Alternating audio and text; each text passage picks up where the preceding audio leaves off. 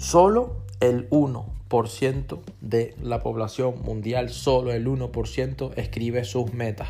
Solo el 1% escribe, escribe. No lo deja en pensamientos, en notas mentales. No, no, no, no. Escribe sus metas sus objetivos, lo que está haciendo cada día, qué está haciendo, para dónde va, para dónde se dirige, cuáles son sus metas, qué objetivos ha completado hoy, qué metas ya ha terminado y qué nuevos proyectos se vienen, pero escritos escritos. Fíjate que hay un estudio en la Universidad de Yale en 1953 en donde las personas, se hizo un estudio de las personas que estaban escribiendo sus metas y de las personas que no. Bueno, cuando esas personas se licenciaron, cuando después de 20 años, adivina quiénes son las personas que consiguieron un enorme, pero a años luz de mayores resultados, de mayor éxito.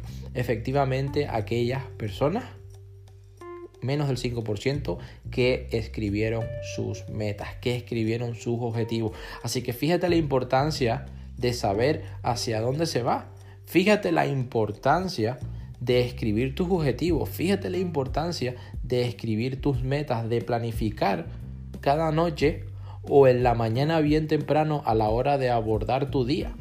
Porque es como cuando viajas. Hay gente que no quiere planificar. Pero eso es como andar con tu carro, andar con tu coche, andar con tu auto y no tener tiempo para repostar gasolina vas a tener que afilar el hacha, vas a tener que afilar la sierra.